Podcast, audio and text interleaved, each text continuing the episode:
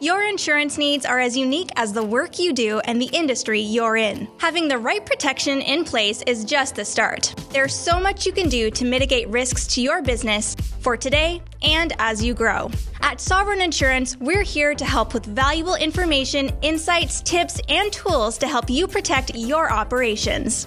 Visit sovereigninsurance.ca to learn more. I landed a contract in Italy, but I need five freelancers to make it happen. I said, sure, let's chat over coffee. With Export Development Canada, risk doesn't stop you. EDC, take on the world. Tap into free content for e commerce businesses looking to streamline operations and win over customers. Reports, ebooks, and webinars, Canada Post created it all for you. Download one of our free resources at canadapost.ca forward slash content.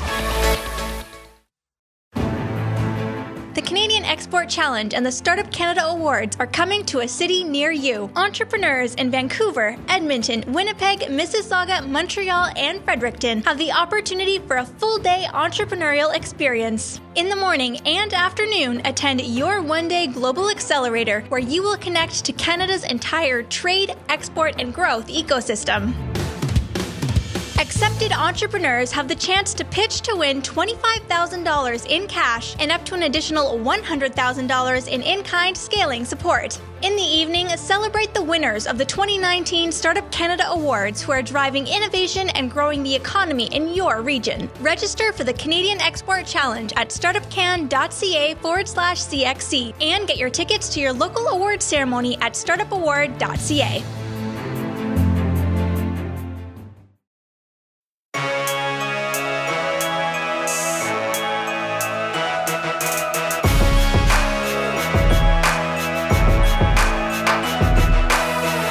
here to give you a first hand glimpse into the future of Canadian business. It's Rivers Corbett on the Startup Canada podcast. Welcome to the Startup Canada podcast, a show serving Canada's entrepreneurship community. On this show, we connect you with the most innovative and entrepreneurial movers, shakers, and change makers across Canada. With day in the life stories and in their shoes experiences, we dive into the true grit of running startup and scale up companies and those driving the entrepreneurial movement. The Startup Canada podcast show is a production of Startup Canada, the national rallying community for Canada's 2.3 million entrepreneurs. Don't forget to subscribe to the show on iTunes, Google Play Music, and wherever else you listen to podcasts really excited to bring to you something special that I've been working with, and that's a community a new community where we're engaging online with entrepreneurs from around the planet. And I invite you to join me. All you have to do is go to the link www.headspacefe.com, where amazing conversations are happening with entrepreneurs. All right, ladies and gentlemen, welcome to the Startup Canada podcast show. I love this show so much because we get to talk to really, really cool, amazing people.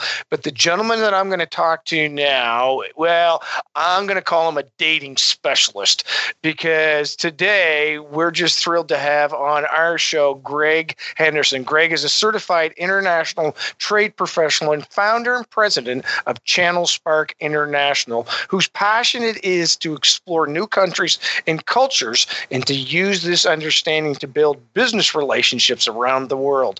Hence the dating specialist I reference. With over 25 years of experience as an international business development specialist and working with partners and staff in over 60 countries. That's right, 60.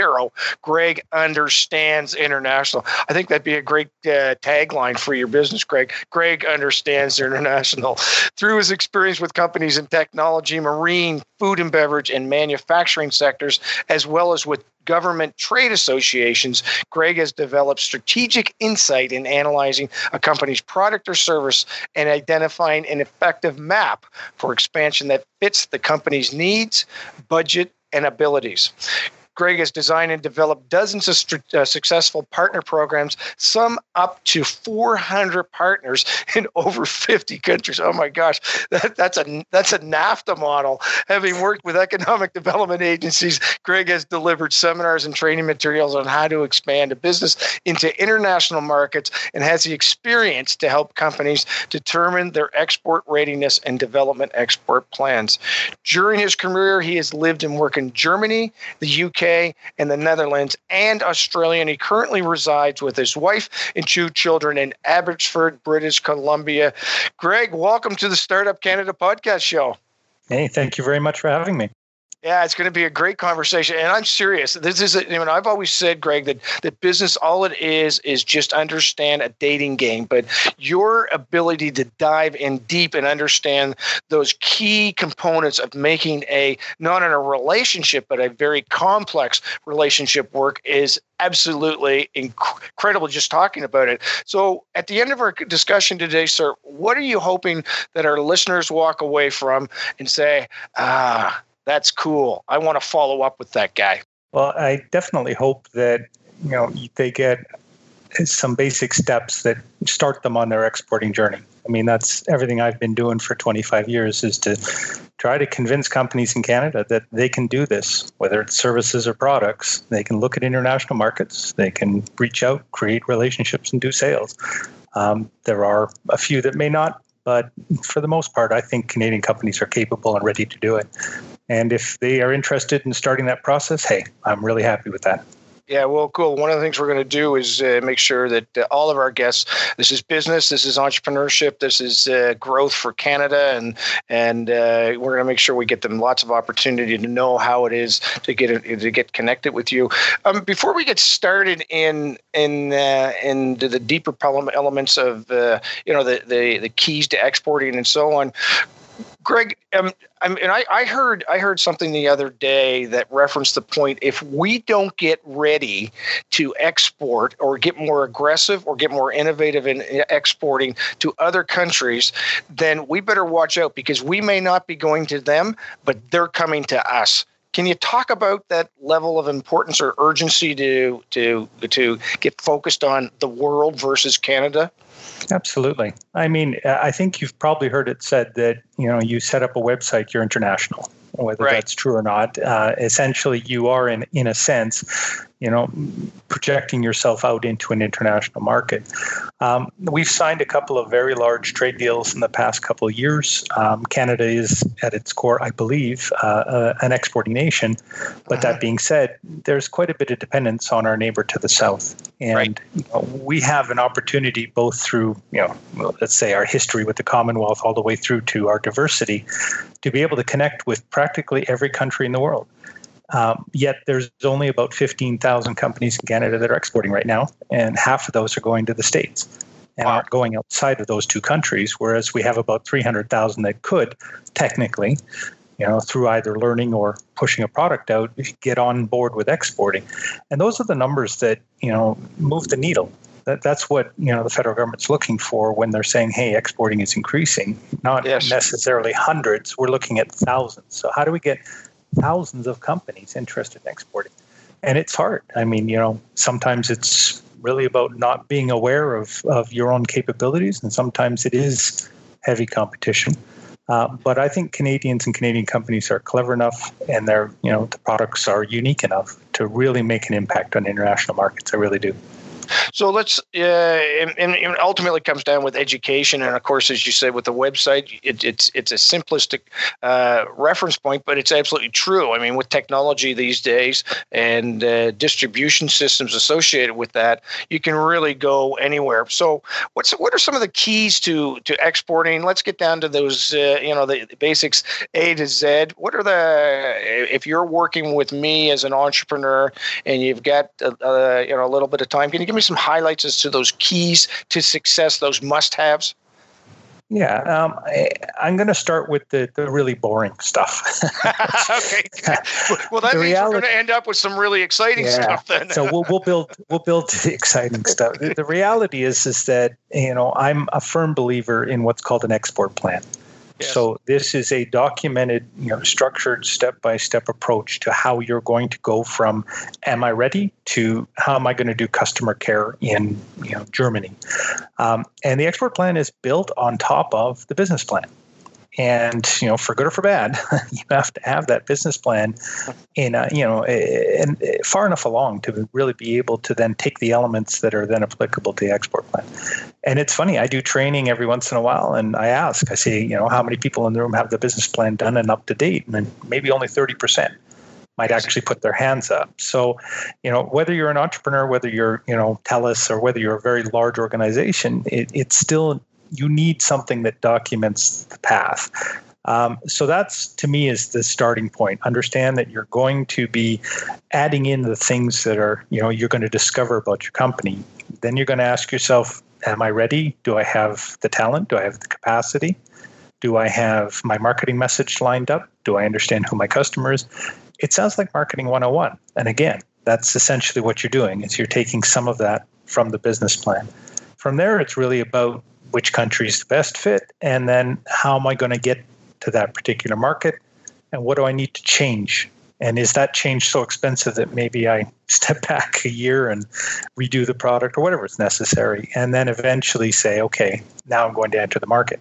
Mm-hmm. It's kind of a logical process, and it's great to have that all documented and written down, right? Because then you can update that as you go along and everybody in the organization knows what you're doing and more importantly is 100% behind you in yes. knowing what you're doing yeah, that's very interesting. I was just talking to somebody a little earlier about the, the mission of, of their company. And as they're mm-hmm. growing their company, they need to have their team not just bought into selling their products, but also into the mission that the team is on, which is ultimately uh, uh, designed uh, through that business plan you referenced.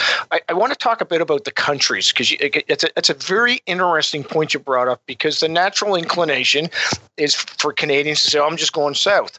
Well, mm-hmm it doesn't necessarily mean that's the best market for them to go in. It just is, you know, the the uh, the, the, best looking one, but not necessarily the best one. How does how does an, an exporter start? What are the tools that might be available? They understand their business plan, but they're now at the point where do I go amongst this great mm-hmm. big world? What's what's what are some of the things you suggest they do? Yeah, that is, to a certain extent, that's the hardest thing to determine straight off the bat.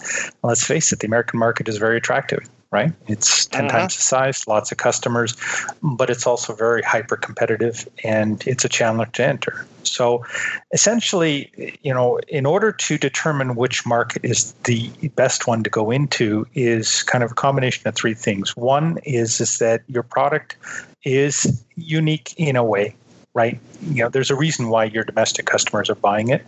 Yes. Um, does that does that uniqueness translate into international? And you that that's kind of a sounds mm. a little bit hokey, you know, pie in the sky. But the reality is, you have to understand whether your product is a paperclip or whether your product is, I call it, you know, maple syrup sugar cookies, mm-hmm. of which let's face it, there are not a lot of markets that have that. Yes. From there, you have to understand, you know, which market is to a certain extent the easiest to enter. Um, sometimes it is your Commonwealth countries, and it's you know they have a large enough population, but there may be markets that just don't have enough buyers. Right? right. They, yes, they have large populations, but they aren't necessarily going to be able to buy a premium product that they're willing to pay a lot of money for. Right. And then, of course, the third then becomes um, how much do I have to change in order to be successful in that market. It's one thing to kind of relabel for Australia. It's another to completely, especially a software product, for example, to completely rebuild that for the Japanese or the German markets. Yes. Where you know localization then becomes actually more expensive than you know the the return on investment for you know two three years. That's that's a big choice. Yes. So you know that's kind of where you have to start. You have to say, listen, you know, why do customers buy that product? what is my special sauce? What is my unique value statement? Obviously, you have to be able to explain that too, and we can talk about that a little later. Sure. The second is, you know, kind of which market is the easiest to go into. Let's narrow it down. Let's assume that China's tough, UK is easy, if just yes. for lack of a better way to kind of approach okay. it. Sure. And then the, the third is to say, how much do I have to change? How much of my, do I have to rebuild my website all the way through to, you know, I, there are labeling requirements that I've never have had to do before. Right. And that's right. going to take me six months to get a scientist to, to approve that. And then somebody's going to put a check mark next to it. Once you have those done, you're going to have taken 160 to 180 countries and you're going to narrow it down to about five. Trust wow. me because what's wow. going to happen is you're going to say, I can really only do these types of countries, and right. it might only be South Africa, Australia, you know, New Zealand, UK, just by default, just given your ability today to be able to export. Right. Um, but that being said, you can of course build your export plan to plan to enter the market that is the most opportunistic for you specific to your product. Mm-hmm. Yep. Mm-hmm. Um, I think you know it's funny. We've done a couple of studies um, recently where, especially food in the food and beverage space, and I do a ranking system. And I use an algorithm, and it actually ranks the countries based on your product and sector. And surprisingly, South Korea and Vietnam have started coming into the top three. Wow. Why? Because there's a free trade agreement now with both countries. They have large populations that are really ramping up consumption. Yes. They love new things, they love spicy things, they love things that are different because they've had, you know, perhaps in the last hundred years, they've had their particular types of foods and beverages, but they're very fascinated. Vietnam's one of the fastest growing dairy consumption markets in the world. Wow. So if you have any product that has cheese, dairy, yogurt, yop, things like that, they're actually really going to be interested in it. So I would have thought, you know, a new food and beverage product, Europe, you know, Australia, perhaps, you know, in certain markets. Uh, but it, I've been pleasantly surprised. And those are fun, exciting markets to go into, trust me you know, it's, it's, a couple of things come out of this. Is one, I just love that you said fun and exciting because it should be fun and exciting as part of your journey. So, uh, and uh, it's the Disney World opportunity, right, in uh, the Epcot Center to really yep. go and do some cool things in there. You mentioned about how to explain your product. Um, let's take your example of the UK and China how would you what would you what's the kind of the high level discussion on explaining your product in those markets? And and, and you're going to talk about how one is different than the other but i want people to get a sense of what you mean by explaining your product as it relates to two different cultures com- uh, countries and so on. Yeah so what what we do uh, at least from a, a training perspective is is that we work on something called a value statement I'm quite sure everybody knows what that is. Essentially, you have to be able to explain what you do in under 30 seconds in an extremely clear and concise way that educates somebody with potentially with English as a second language on what you do and why you are of value to them. Why are they going to purchase from you rather than from you know the company down the street who speaks their language and has been in that market for for 20 years, right? So uh-huh we tend to try to go through that value statement first. And especially in technology, you'll see a lot of value statements that are, well, they, they kind of float in the sky. You know, we solve our customers' problems. We, yeah. you know, we, yeah. we, we answer our customers' dreams. And, and the reality is, but what do you do? And right. sometimes I have Where's to argue with, yeah, I have to argue sometimes with these with these companies and say, well, that, that's that's not why you're value. So you know, we produce a unique specialty flavored you know candy that is loved by children between five and six that is healthy for them. Okay, now we're starting to get into sure. the into the value statement. And it's from there that you have to then look at the market and say, okay, well, does that value statement um, does it have resonance in that market? So what you need to do is research your competitors, right? Because you need to know what they're saying, and you need to see in that market, you know, what do they call things? Um, you know, nice example: mac and cheese is a North American phrase, whereas the UK call it cheesy macaroni. Right. Right. So if you approach the market using, you know, a, a jargon, for example, then your value statement isn't as clear, and they might not even know what it is. Mm. So you have to kind of understand how they talk about your product, understand your competitors and how they project the product, and then you have to make sure that your value statement is in line with that particular market. If you're really good, you'll have one value statement for the world. Right. It's very clear. Um, right. But sometimes we're just not that lucky, right? So yeah. it's at that point you're going to start to understand whether or not that you know what you do and your uniqueness really plays into that market. Um, a nice example is a technology where uh, a simplified user interface is extremely valuable. There are some markets where if it's not simplified and it's not mobility, you won't even get into that market. So that's a nice example of kind of how you're looking at that and seeing do I have that value and you know do I project that value. Um, if you're not mobile enabled or you're not capable of running your application directly through a phone in, say, for example, Korea or Japan, you won't even get noticed. Never mind mm. being crushed by your competitors. So, mm. you know, you have to understand kind of why you're unique.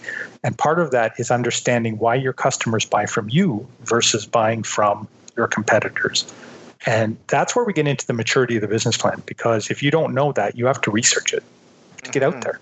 Talk to your mm-hmm. customers, try to figure out why are they buying from you? Because if right. the answer is because you're the cheapest, that's bad. That's real bad. Real bad. There's yeah, there's somebody out there in the world that's going to be cheaper than you are. Trust me. Trust me. Yes. you know, I've seen some of this stuff. So it, to me, that that's how you start that process. Then research mm. past that to validate, you know, what it is, and is there enough buyers, and do they like chocolate, and what is the consumption rate for chocolate? Those are all stats that you can gather through research that kind of further validate that particular market.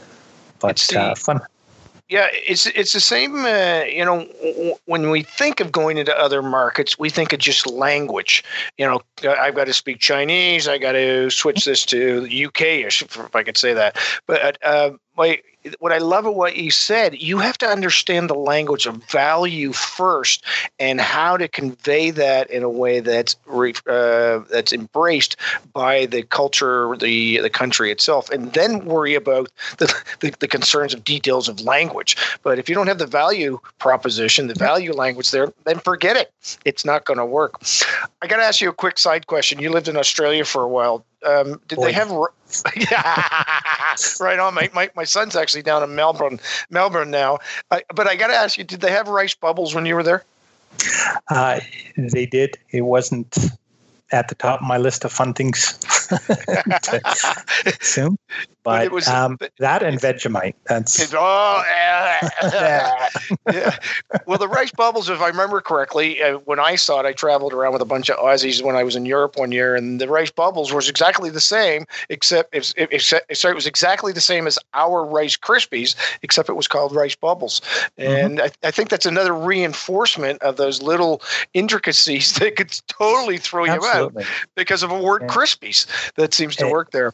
Australia is is a great market and it's a fun market because they're much more open to, you know, being a little bit out there when it yes. comes to you know either marketing or describing products. They're they're in a sense, and, not all of them are like this, but they're in a sense they're the opposite of the UK, where they tend to be a bit more conservative and mm. they appreciate the professional approach from marketing. Mm. If if you take the name of a product and you put an yo on the end of it, you know, a Cheerio yo or something like that. The, the Aussies yeah. love it. And, and that is a, it's an important thing to take into consideration from a branding perspective you know if your if your brand and your product name doesn't fit the market for any reason you really have to think through how you're going to deal with that. Um, there are too many you know those marketing courses that always say these these big huge mistakes that were made in naming a, a global product. Yes and, yes. eh, eh, you know I'm not going to go through them but that's exactly what you're looking at when it comes to some of these markets.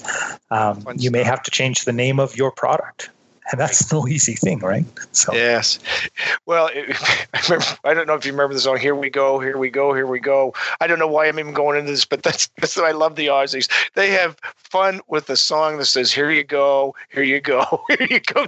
It's the same three words. Great people, lots of fun.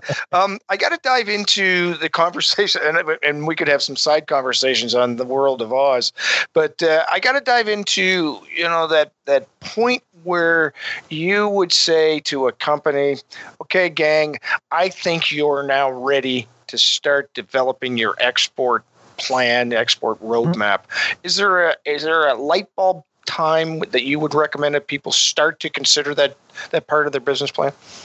Absolutely. Um, and in fact, we have a training program that, you know, the first half of it is really self assessment right? right. It's export readiness, and you're going to ask mm. kind of the, the, five core questions.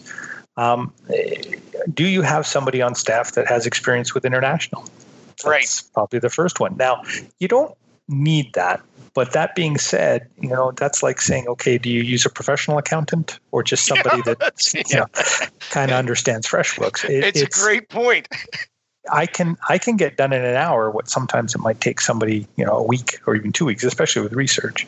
Yes. Um, you have to ask yourself, and this is very applicable to startups and, and entrepreneurs. You know, if the is that international person or the person going you know running exports also the founder and the CEO, mm-hmm. and how much time does he have to dedicate to what is going to be a fairly time consuming process?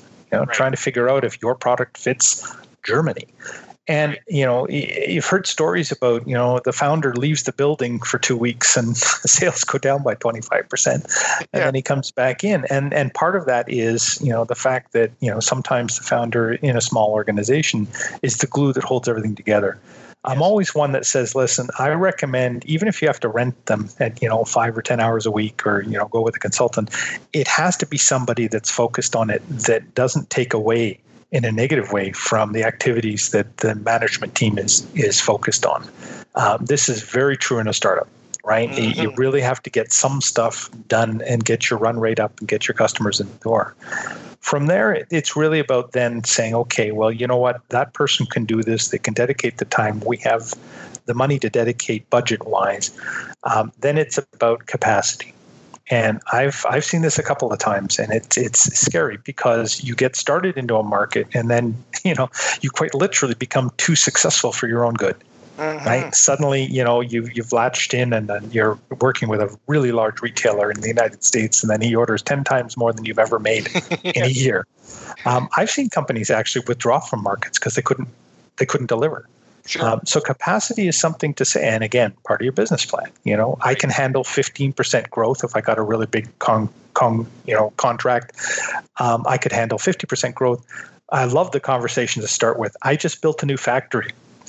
I need as much new sales as I can possibly run through the door. Because those are great conversations because then they don't stop with, I can only afford to do one trip into market or something. Yeah, like right, right, right. Um, yeah. And then you start the investigation on, you know, okay, what is it that I do? What is it that I'm really, really good at? Why do my customers love me? What does my marketing say about my company? Do I have to redo the website? I'll nine times out of 10, you got to redo your website for international because you developed it thinking of somebody in Toronto. Sure. And now you have to, you know, develop it thinking in terms of somebody that knows very little about kind of the references that you're making to your, you know, the cultural backdrop being a being a Canadian. Um, mm. I think that's kind of half the export plan right there, because it tells you, you know, what you do and who you're looking for. What's your perfect customer? Everything past that is research. It's mm. all research. And I hate to say, you know, boring, boring, boring, but you know, you got to do your homework. You got to figure out which market is the market that's going to be the easiest to enter, yet have enough customers, potential customers, to be able to justify any spend and, you know, six to nine months of developing a relationship with a distributor or whatever. You know, does it justify all the time and effort and, you know, sweat and tears moving into a new market? Because most times moving into a new market, you're you know you're slogging through mud and dealing with competition and dealing with to a certain extent a mistrust because you're from another country and again you've got that local competitor and and so to me that's all the stuff that happens after you've started developing the export plan you know you're good to go when your customer message and the reasons they like you will play in different markets, and you've confirmed that on, through basic research, and you know internally that you can handle the growth. It's this is this is does this tie into FITT F I T T that mm-hmm. acronym? That's uh, so. Are there any other common pain points or frequently asked questions that you say I need this audience to know about this? Yeah, well, eh, I mean, I will definitely, you know, say that uh, EDC and FITT have created a partnership where they are presenting, you know, eh, education to any company that is is looking to export. Um, so FITT is essentially a degree program, And uh, for some companies, um, having somebody on staff that actually is certified is a certified international trade professional um, and understands you know international trade you know as as a graduate um, right. there's a reason why you have that position uh, a nice example of this is a larger organization that has 20 different products and then needs to carve up the products specific to different regions. Well, this isn't normally something done by, you know, let's say a junior salesperson or an introductory marketing person. Uh, because you're dealing with margins, you're dealing with logistics. How do you incorporate the cost of, of duties within certain markets? Maybe some markets are worth it because they're premium and they focus on you know consumption of premium goods. That's where having that deep and broad education that FITT gives you is a a, a you know a, a plus for a company yes. because now rather than saying I've got a guy that can do international sales, you've got somebody who can strategically construct an export plan on behalf of the company on a daily basis over and over again in multiple markets. So well, with some startups or with some smaller organizations, you might not need somebody with with uh, the CITP or you know somebody who's educated by FITT, but you can benefit from some of the, the webinars and and some of the modules that they host, for example, with EDC. All of that is still the same information. It's just perhaps it's not a you know a two term college degree it, but it is still something you can use. Not every organization needs it, and you know there are you know we need thousands of people with CITP degrees as far as I'm concerned because how, co- you know, how come? Yeah, because medium size medium sized companies still need the expertise. They still mm-hmm. need the help. Um, let's face it. You know, I could convince you to go into the UK, and then the next question is now what? You know, hey, you know, here I am. I've got two percent growth coming out of the UK, and it seems to be a great idea. But now I've got, you know, even in the even in the EU, there are 27 countries in the EU. How are you going to decide which one is the the one that you know gets the most focus? Do you have a distributor that does 10 countries versus one? There's a bunch of different things that require somebody to stand up and say, you know, let's build out the export plan now into a multi-country, multi you know, omni-channel, whatever whatever words you want to use, and try to figure out how we're going to go into multiple markets using different sales models. That that takes a dedicated person that has that knowledge, and I think that medium-sized companies, even if you're in the 10 to 15 million dollar range in revenue, could use that type of expertise because they know that they do need to focus, especially if the product is international. If it's a software product that's hosted and that sits in the cloud, they're going to go international a lot faster than say, for example, somebody that grows an apple, and now we got to figure out how to keep the apple fresh in a container. Yes. So there definitely is a need, I think, uh, for an awful lot of uh, support and assistance in a way that allows them to quickly bridge the gap between where do I go and how do I start to, okay, we've signed the agreement, I've changed my website, how do I sell? Yes. Because if that gap's too wide, the competition will step in and then they'll close the door on you. Yeah. Uh, especially you know, China. well, and, and, that's you know this when I hear. I mean, I'm I'm a simplistic guy. I'm a cloud guy, and really, you know, you wouldn't go on a, an extensive, you know, year long excursion to China without some type of detailed, proper planning with an expert to do that. And oh, this is a journey people are going on, and there's all kinds of crocodiles and alligators and piranhas that can just just just consume them along the way. And I think that's uh, you know it's there's people like you have gone through the appropriate training in your organization, Channelspark, to do that. So I, I it's I don't want to undervalue. You can or you cannot. I think you really do need to, even if in at the beginning you're just kind of exploring. Ultimately, you're going to need uh, somebody with your expertise in your organization to help them to do it. So the sooner you start the relationship, the better it's going to be. Even if it's just simply a LinkedIn question to start the relationship, at least then you're uh, you're feeling comfortable that you're getting the right answer from the right expert. Is that fair to say?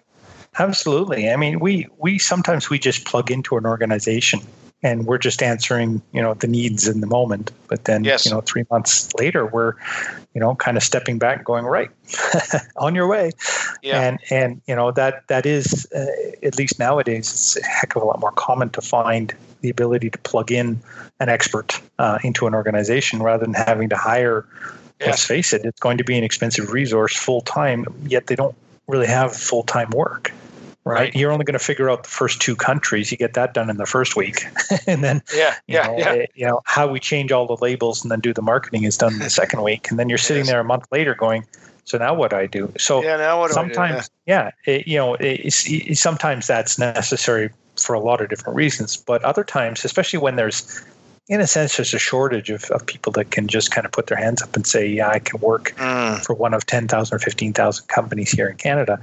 Right. You know, the, depending on where the, the, the company is, let's face it, sometimes there are shortages of, of different types of expertise in, in some even remote or rural areas of Canada.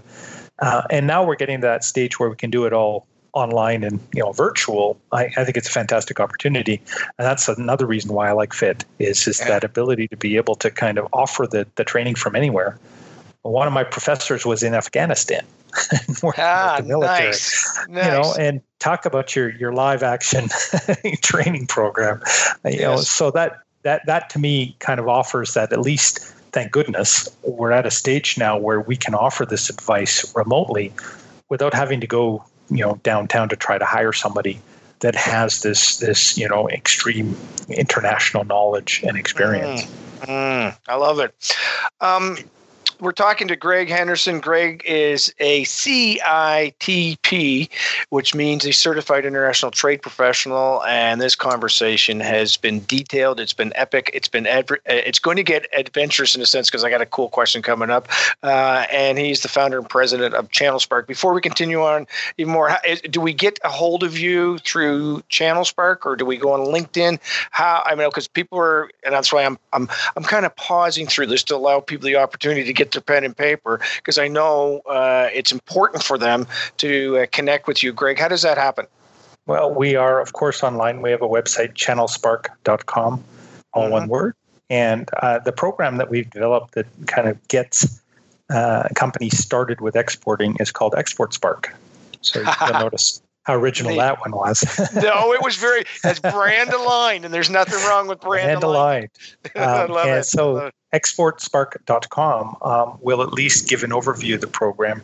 Um, we we have just launched it, but we're now in the, in the process of being able to deliver it uh, live in person if you're in, in British Columbia, for example, or we can actually then work out a, a one or a two part webinar where you know you're going through a lot of these things that I've just outlined in the podcast. Am I ready? What is you know what is my product doing? Uniqueness, but then I give you advice.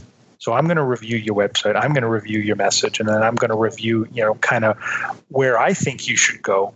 And then feed that back to you as the starting point in your export plan. And I, I think that helps because it, it, it kind of gets over that whole wow, you know, there's 100,000 yeah. websites I need to research. Um, yeah. But here's an international expert saying you should probably yeah. start here because, you know, people in this market love chocolate. Your product is chocolate. Go. Um, and then we hand them a kind of a two pager, you know, summary of what they've gone through. Um, yeah. You know, and it costs a little bit of money, but it's not, you know, uh, a six month degree program and it's not a massive consulting exercise. Any company that is kind of asking those questions, you know, am I ready and should I start? Where should I go? Uh, yeah. I believe we can help them. There are other resources, absolutely, especially EDC and FITT, but you certainly can come to us and, and ask any questions you want. Well, there's uh, there's there's value in what it is you're offering. Therefore, it's an investment, not a cost. And I uh, I've been training entrepreneurs for a long time, and those that understand it get the value from it. Uh, Greg, I got to ask you this question. You have uh, worked with partners and staffs in over 60 countries. Mm-hmm. What's what's your favorite? Because you said the word fun a little earlier in our conversation. What's the yes. most fun country that you have done work with? Not necessarily lived in, because you've lived in a few. What's one of the most fun that you can say, oh man, I love working with those people? Uh, it, it, it's funny because each country has that, you know, kind of different quality. Um, but I'd have to say it's the Scandinavians. Ah, uh, that's, that's, interesting. Yeah, Finland in particular, those those guys are crazy, and I love it. I love it. Um, so but the Netherlands is, you know, they, they, it's it's got so many good qualities to it, and you know, levels of education, willingness to you know consider Europe as a single market, and you know, and it, you you end up hiring somebody that is understands the entire continent right? And they've got the levels of education and combined. So there's just a whole pile of, of, but they're fun. Oh, they're crazy. Um, That's and so cool. you know, you can't you can't do a trip to Amsterdam with a good partner without you know coming out of it smiling and thinking, "Wow, you know what? That was so much fun. Let's do it again." uh, that's so awesome, and and uh, you know, I uh, well, I think I think it's important to have fun along the way, and uh, and I can tell by the tone of your voice. Uh, Greg's not here with me, or we're looking at each other, but uh, that's so I can I can feel the fun off of that. Take uh, take us home, my friend, uh, on this wonderful, very informative um, uh, conversation. And again, it's channelspark.com to get a hold of uh, Greg and his team. Um, take us home. What are some fi- you know what's what's your final advice for entrepreneurs looking to go global? Yeah, so I think it it goes back to again the business plan and understanding you know what you're capable of um, and having a firm understanding of you know who's going to do this work for you and mm-hmm. whether you're ready. Um, so being ready is a combination of things. Uh, it's not that hard to look into your organization and say, are we full flat out? We're 14 hours a day right now, just taking care of our customers in British Columbia. Maybe you take a step back and, and you push off your your exporting, you know, for at least a little while until you resolve that. Right. Conversely, if you have you know domestic customers you have control over your capacity you're doing well your customers are loving you your website's you know functioning well you've you've you know been getting great feedback and in fact you have a couple of customers from international who are you know crazy enough to contact you and say yes let me buy that especially if it's a service that's when you're at, I think, a stage where you can say, you know what, we need to start looking at exporting because if I am in more countries and I'm earning revenue from different markets, I'm lowering my risk, I'm increasing my opportunity. And I think it takes homework. Yes, it takes some, you know, digging. It takes some, you know, research and definitely making sure that you understand the markets. But once you've done that, it's, you know, it, it's fun and there's you know great opportunities for exporting. And i think that that a lot of companies in canada are sometimes they sit there and they think you know what? I'm not ready. And i disagree. I think yeah. they are ready. I think they just need to you know make sure that you're not trying to do the shotgun approach to 60 countries which is yeah. going to suck up a lot of time and, yeah. and effort. And you just need to kind of flip that and say where am i going to go that's going to have the best reception and that tends to be you know just a bit of research and, and understanding of, of who your customers are and where they are internationally I like to bring it back to the simplicities of life. You know, we go through school doing homework. So why should we think when we do business that we shouldn't have to do homework? so or and here's here's an even better option: hire an expert to do it for you. that's uh, an even know, better. One. Well, isn't it doing? Isn't it better doing homework with a buddy? Yeah, I think that's very exactly. Cool. Let me do everything for you, and then you know who knows? you might actually be ready to go in a couple months and and be very awesome. happy with it. Well, I think it'd be smart of everybody who's listening in on this conversation to go to channelspark.com. Uh, Greg, are you on LinkedIn also? I am, and it'll be Great. under Channelspark, and Export Spark is also there. It's been a real joy, my friend. I have learned a lot. I've had fun in this conversation. Um, I'm glad you're accessible for our Canadian startups, although we have uh, an audience around the world, and uh, thousands and thousands of people are, uh, should have uh, learned a lot from this conversation. And uh, we really appreciate your time and keep on happening. Okay, well, listen, thank you very much for your time. It is certainly a fun subject to talk about as far as I'm concerned. I'm a bit biased, of course. Yeah, but. well, look, 25 years, I hope it's fun for you at some point in time. Oh, so yeah, but it, it never gets boring, that's for sure. There's always something new and something different on the horizon. So uh, thank you again. It's been, a, it's been a great conversation. Thank you, sir. Best to you. Bye for now. All right, take care. Thank you for joining us this week on the Startup Canada podcast, a show dedicated to unlocking the entrepreneurial potential of every entrepreneur with access to inspiring stories and tangible lessons to help you run your business. Till next week, I'm Rivers Corbett leaving you with the latest startup community news and upcoming events like our popular hashtag Startup Chats on Twitter every Wednesday and Friday at 12 p.m. Eastern.